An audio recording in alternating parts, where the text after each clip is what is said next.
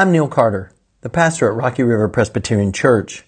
Thank you for joining us through our podcast. Let me extend a personal invitation as well to join us at RRPC in person on Sunday mornings at 11 a.m. This is the Easter season. We explore together resurrection hope as a people of faith. The Lord has risen. The Lord has risen indeed. May you be renewed and empowered, comforted and challenged as we listen to and for God's Word together today. Welcome to RRPC and our Wednesday evening time of devotion and Bible study.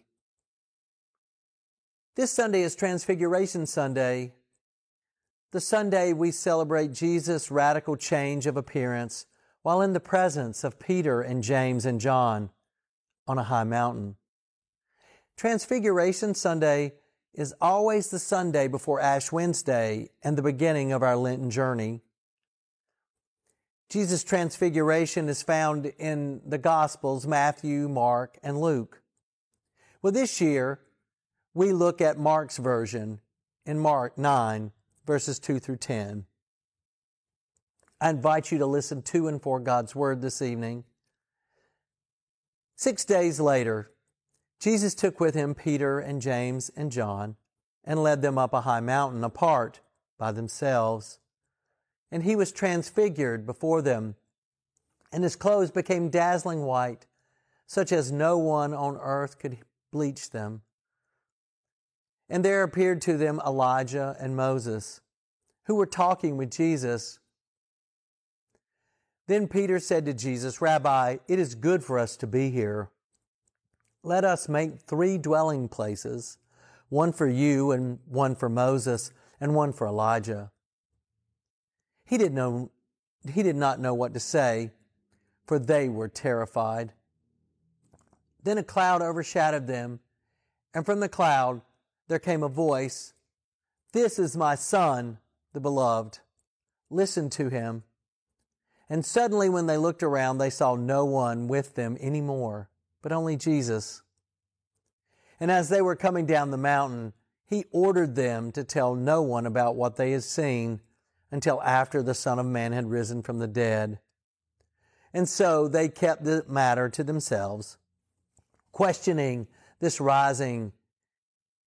What could the rising from the dead mean? The word transfiguration signifies a change of form or appearance. And this is what happened to Jesus in this event.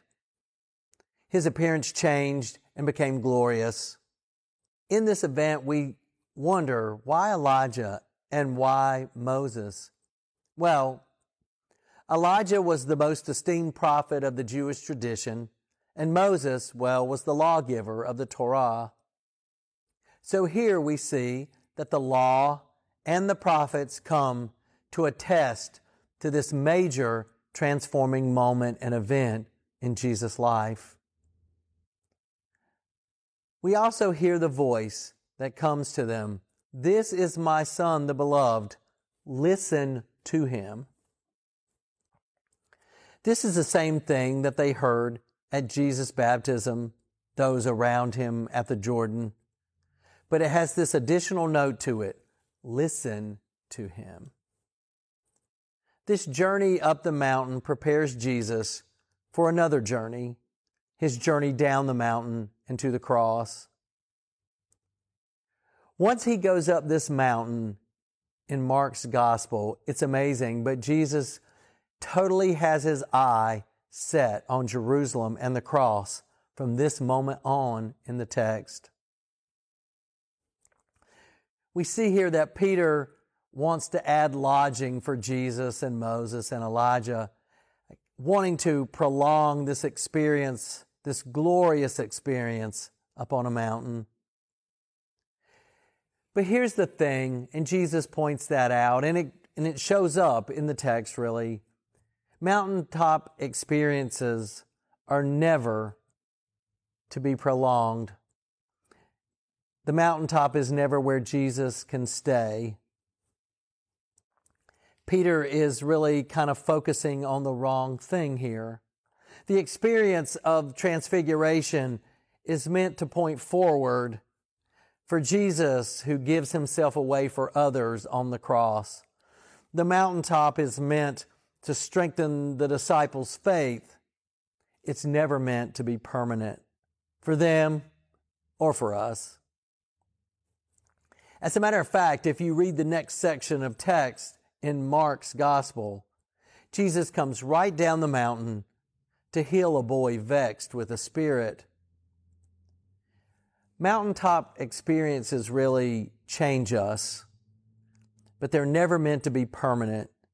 They're never meant to have dwelling places built there. No, transformative moments are always meant to strengthen us to go back, go back down the mountain, to offer healing and wholeness to others who are in need.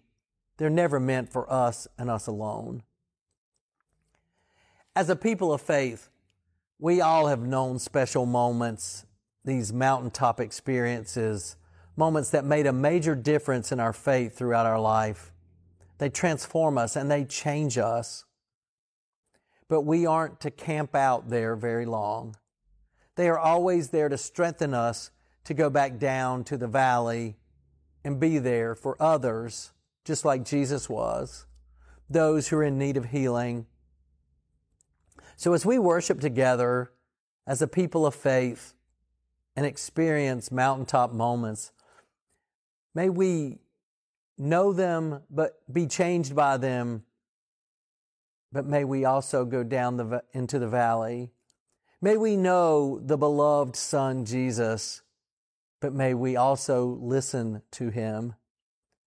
Come down the mountain and offer grace to others who are in need. Well, thanks for being with us this evening at RRPC and our time of devotion and Bible study. May we prepare our hearts in the coming days for communion on Transfiguration Sunday, and may we set our sights on our Lenten journey that takes us to the cross and then takes us to the glorious time of Easter and resurrection hope. Be safe, be well, and be the church.